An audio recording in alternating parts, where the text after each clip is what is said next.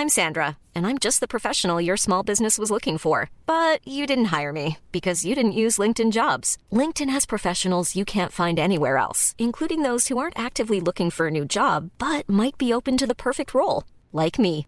In a given month, over 70% of LinkedIn users don't visit other leading job sites. So if you're not looking on LinkedIn, you'll miss out on great candidates like Sandra. Start hiring professionals like a professional. Post your free job on linkedin.com/people today.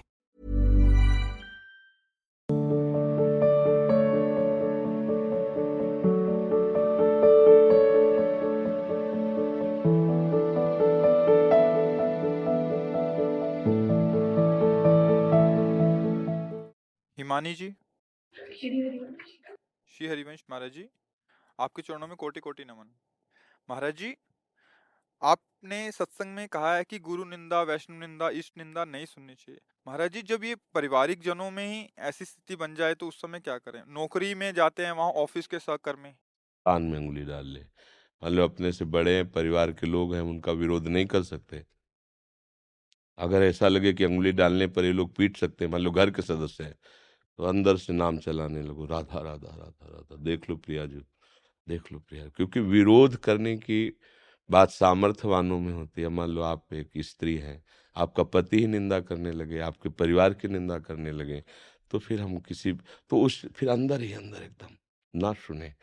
अगर हम, आप बुरा बात बोलो, हम ना सुनना चाहे तो हम सुनते हुए भी नहीं सुनेंगे, देखते हुए भी नहीं देखेंगे। अभ्यास करो कानून का ऐसा अभ्यास करो कि अंतर्मुख हो जाए और नाम सुनने लगे। निंदा सुनने से तो निश्चित अंताकरण बहुत बुरी तरह से पतित हो जाता है। पर निंदा के किए ते आवत नहीं कछुहाथ मूरख पर्वत पाप को ले चल अपने साथ। किसी की भी निंदा नहीं। हमें तो सब में भगवत भाव करना है। निंदा करने से या निंदा सुनने से क्या होगा? पर जो अज्ञानी जन होते हैं, उनको सुख मिलता है निंदा करने में। यद्यपि उनके अंदर भी मात होता है भगवान और भगवान के भक्तों का। क्योंकि निंदा उसी की की जाती है जिस पर महत्व होता है। ये सूक्ष्म वैज्ञानिक, ये विज्ञानानंद घन से अनुभव की बात है। जिसके प्रति आपका महत्व और आप उस पर चल नहीं पा रहे और आप उसे पा नहीं पा रहे तो फिर आप उसकी निंदा करने लगेंगे। जैसे अंगूर के लिए प्रयास किया, जब नहीं मिला तो कहा, खट्टे हैं। समझ रहे ना? वो ये जानते हैं सत्य मार्ग है। वो जानते हैं ठीक है, पर हम चल नहीं पाते। तो अब वो नहीं सहन होने के कारण फिर निंदा अपवाद में आ जाता है, पर कहीं ना कहीं उसके अंदर उसके प्रति महत्व है। अब जैसे कोई बहुत गुणवान है, अब हम नहीं सह पा रहे उसके गुण तो कहेंगे, तुम तो ये सब देख, ये देखा है तुमने? ऐसा से, वो उसकी सूक्ष्म कमियाँ देख करके वर्णन करेगा। अत्यंत महत्व है उसके अंदर। ऐसा नहीं कि महत्व ना हो। हमारा जिस पे महत्व नहीं होगा तो हमें निंदा करने का भी भाव नहीं आएगा। ध्यान देना, बिना राग के द्वेष नहीं हो सकता। मतलब हम आपको जानते ही नहीं तो आपके विषय में क्या बोलेंगे? हम आपको जानते नहीं, हमें आपसे मतलब ही नहीं तो हम आपके विषय में क्या बोलेंगे? बोले, कैसे बढ़िया है, भगवत स्वरूप है। क्योंकि हम और कुछ जानते ही नहीं। जब हम जानते हैं, आपको पहचानते हैं, आपको आपके प्रति राग है, तब हम द्वेष करके बोलेंगे। तुम तो समझते हो कि बड़ा भगत है, हम जानते हैं, ऐसा है, वैसा है। मतलब वो उसके प्रति महत्व रखता है। अब वो अज्ञान के कारण उसको समझ नहीं पा रहा है। जैसे हर जीव भगवान के प्रति महत्व रखता है। कोई कहते हम नहीं मानते हैं भगवान को तो किसी न किसी से प्यार करता होगा, स्त्री, पुत्र, परिवार, मित्र, किसी से। और जब उसके अंदर से भगवान चले जाते, भला वो चार दिन रख ले उसके शरीर को। वो यही कोशिश करेगा कि उसके शरीर को हम नष्ट कर दें। मतलब कहीं ना कहीं अनजाने में उसको भगवान से महत्व बुद्धि है, भगवान से अपनापन है। भगवान गए तो प्यारे शरीर को नष्ट कर देता है वो।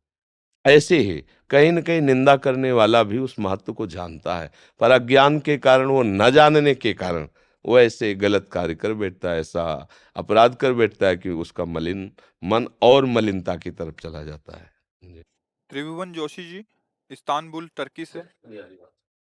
गुरुदेव भगवान आपके चरणों में कोटि कोटि नमन। गुरुदेव पिछले तीस वर्षों से कार्यरत हूँ और लगभग बीस वर्षों से विदेश में सेवारत हूँ। गुरुदेव कार्य क्षेत्र में पदोन्नति के लालसा से दिन रात कार्य में ही ध्यान लगाए रखा और अब वही आदत हो गई है। गुरुदेव, विगत दो वर्षों से श्री कृष्ण महामंत्र का जाप कर रहा हूँ और भजन मार्ग में चलने का प्रयास कर रहा हूँ, लेकिन मन में बार बार कार्य की ओर जाने की ही रुचि बनी रहती है। जब ये होता है कि मैं बहुत परेशान हो जाता हूँ तो सोचता हूँ कि अभी सेवा मुक्त होकर भजन मार्ग पे चलूँगा। बट घर वाले और मेरे अंदर की वृत्ति देख के मुझे बहुत डर लगता है कि इतने दिन सेवा किया और कहीं ध्यान इधर ही रहा और मैं भजन मार्ग पे नहीं चल पाया। महाराज जी मैं इसका निर्णय नहीं ले पा रहा कि मैं छोड़ू पकड़ू या भजन मार्ग देखो पे इस वृत्ति को संशय कहते हैं नहीं? और इसका लक्षण होता है अविवेक अज्ञान। अज्ञान के द्वारा संशय होता है और संशय का परिणाम अच्छा नहीं होता है। जो संसार की उन्नति है जो संसार के कार्य हैं ये कोई महत्वपूर्ण बात नहीं है। सौ खरब रुपया कमा लिए। पूरा विश्व तुम्हें जान रहा है, लेकिन तुमने जिसको जानने के लिए तुम्हारा जन्म हुआ है, उसको नहीं जाना। तो मरने के बाद तुम्हारे हाथ क्या लगेगा? भाई, एक शरीर की सीमा है इसके रहने की। साठ वर्ष, सत्तर वर्ष, अस्सी वर्ष, सौ वर्ष, हज़ार, दो हज़ार तो है नहीं। इसके बाद आपके पास रहेगा क्या? आपके विचार, आपके किए हुए सत असत कर्म, बस। जिस विचार से आपने सत असत कर्म किए, वही संस्कार आपको अगली योनि दे देगा। आपका आज का पढ़ा लिखा, आज का पद, आज का व्यवहार, आज का यश, आज की संपत्ति, आपके किसी काम नहीं आई। विचार पूर्वक समझ रहे ना? तो हमको थोड़ा विचार करना चाहिए कि जीवन का लाभ क्या है? अभी मतलब उस लाभ की तरफ़ हम देख नहीं पाए। जीवन का लाभ क्या है? सत्य क्या है? विश्राम कहाँ है? शांति किसे कहते हैं? सुख का स्वरूप क्या है? जब ये प्रश्न आपके अंदर खड़े होने लगे, तब तो मार्ग खुले। अभी तो इन प्रश्नों का प्रादुर्भाव ही नहीं हुआ है। जिसे मुमुक्षता कहते हैं, वहाँ तक पहुँचने के लिए मुमुक्षता अनिवार्य है। मैं जानना चाहता हूँ, ये सब है क्या? कब तक? एक सामने केवल मानी संख्या, मृत्यु। सब आपको शून्य नज़र आएगा। सब शून्य। अभी आपकी मृत्यु हो जाए, क्या पता? सौ वर्ष बाद हो, क्या पता? उसके बाद क्या होगा?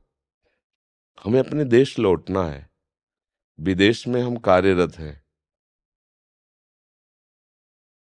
लेकिन सरकारी आदमी होकर के। हम अपने देश के हैं, अपने सरकार के हैं। तो आपको जितनी सुविधाएँ मिली उनका भोग कीजिए।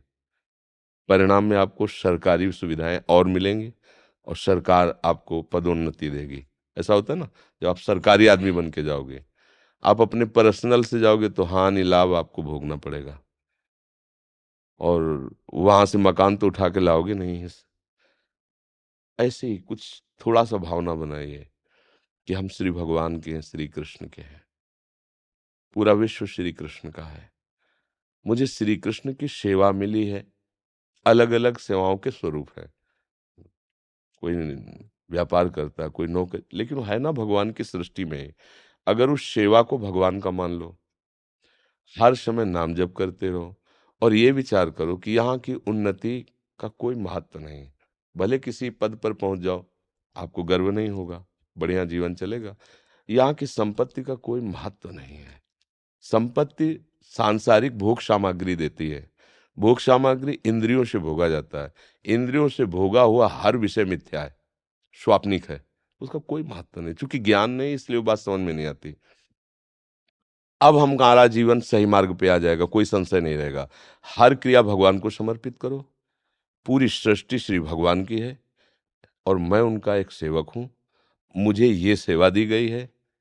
ईमानदारी से उस सेवा को भगवान की सेवा मान के करो। और नाम जप करो। कुछ समय बाद आप, अगर जो हम कह रहे हैं इसे धारण करना, कुछ समय आप बात देखना आपके अंदर संशय खत्म हो जाएगा।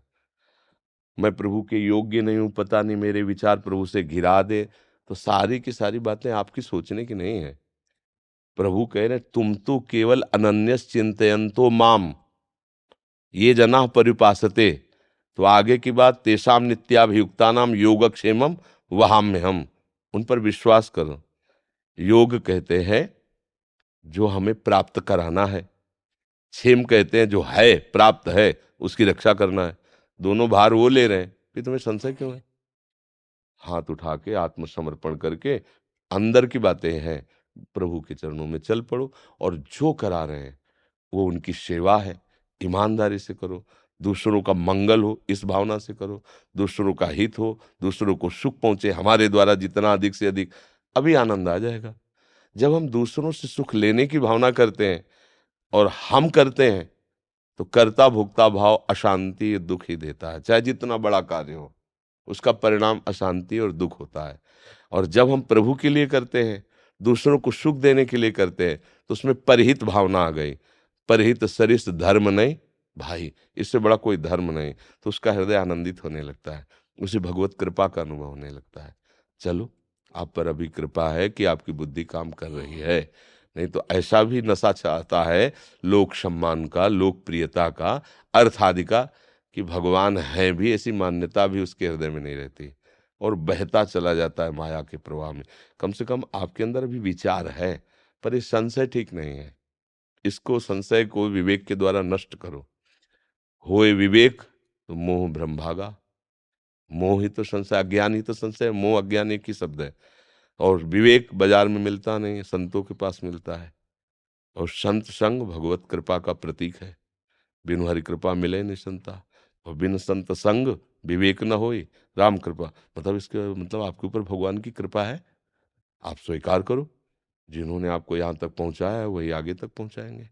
और मन में संशय को तो रद्दी कर दो एकदम। हम संशय क्यों करें? हमारे भगवान सर्वज्ञ है।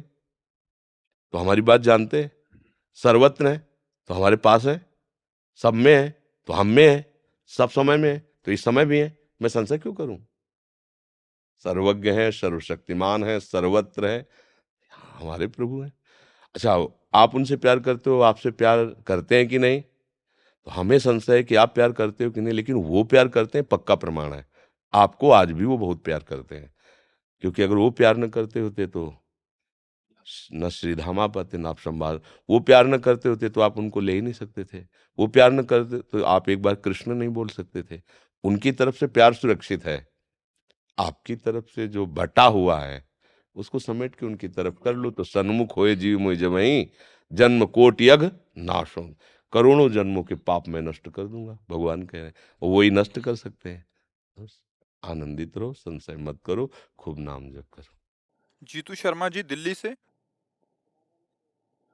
श्री हरिवंश महाराज जी आपके चरणों में दंडवत प्रणाम।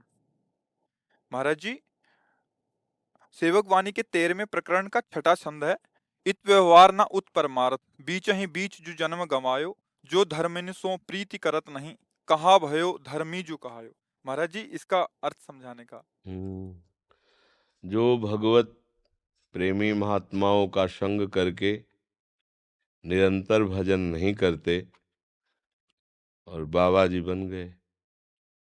तो उधर तो गृहस्थी छोड़ी, इधर परमार्थ नहीं पकड़ा।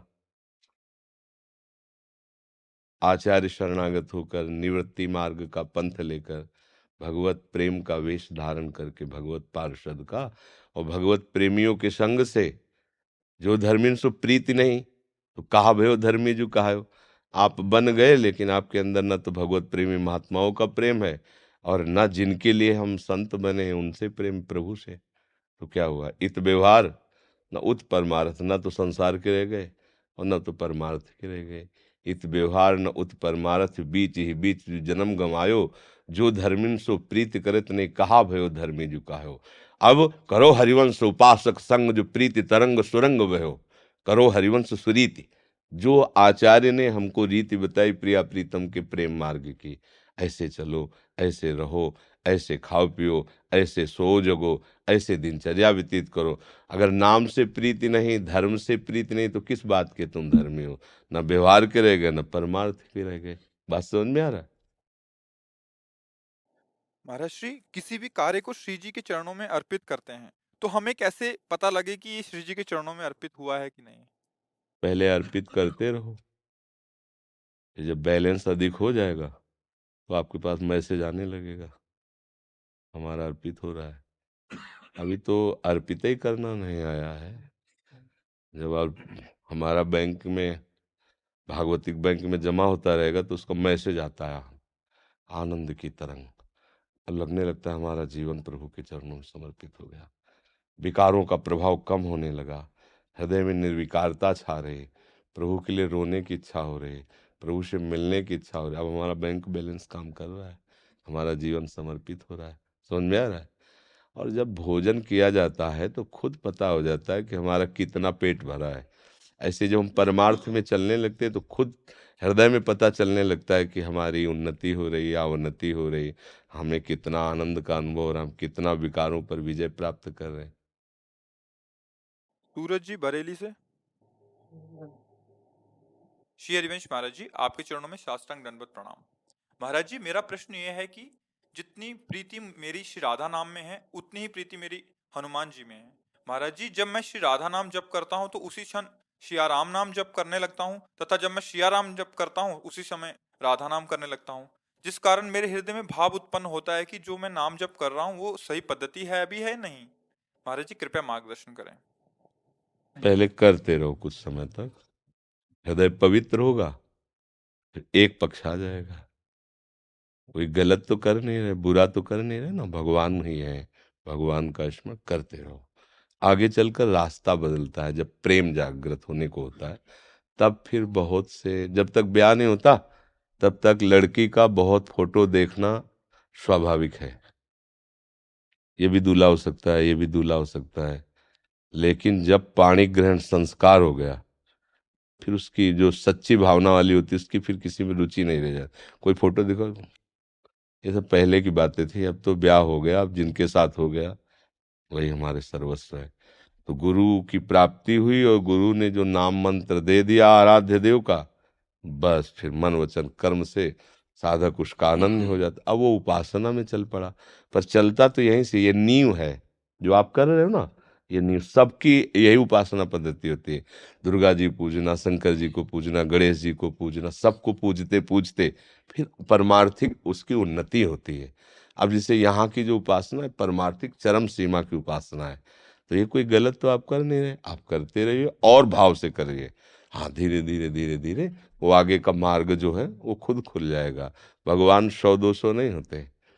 एक ही उनके अनंत नाम है, अनंत रूप है, अनंत लीला है। तो जिस नाम रूप में वो घसीटेंगे तो सब भूल जाएगा, उसी में आप आ जाओगे। तो अपने को तो जो चल रहा है, चलाते रहो, आगे चलकर प्रभु खुद देख लेंगे।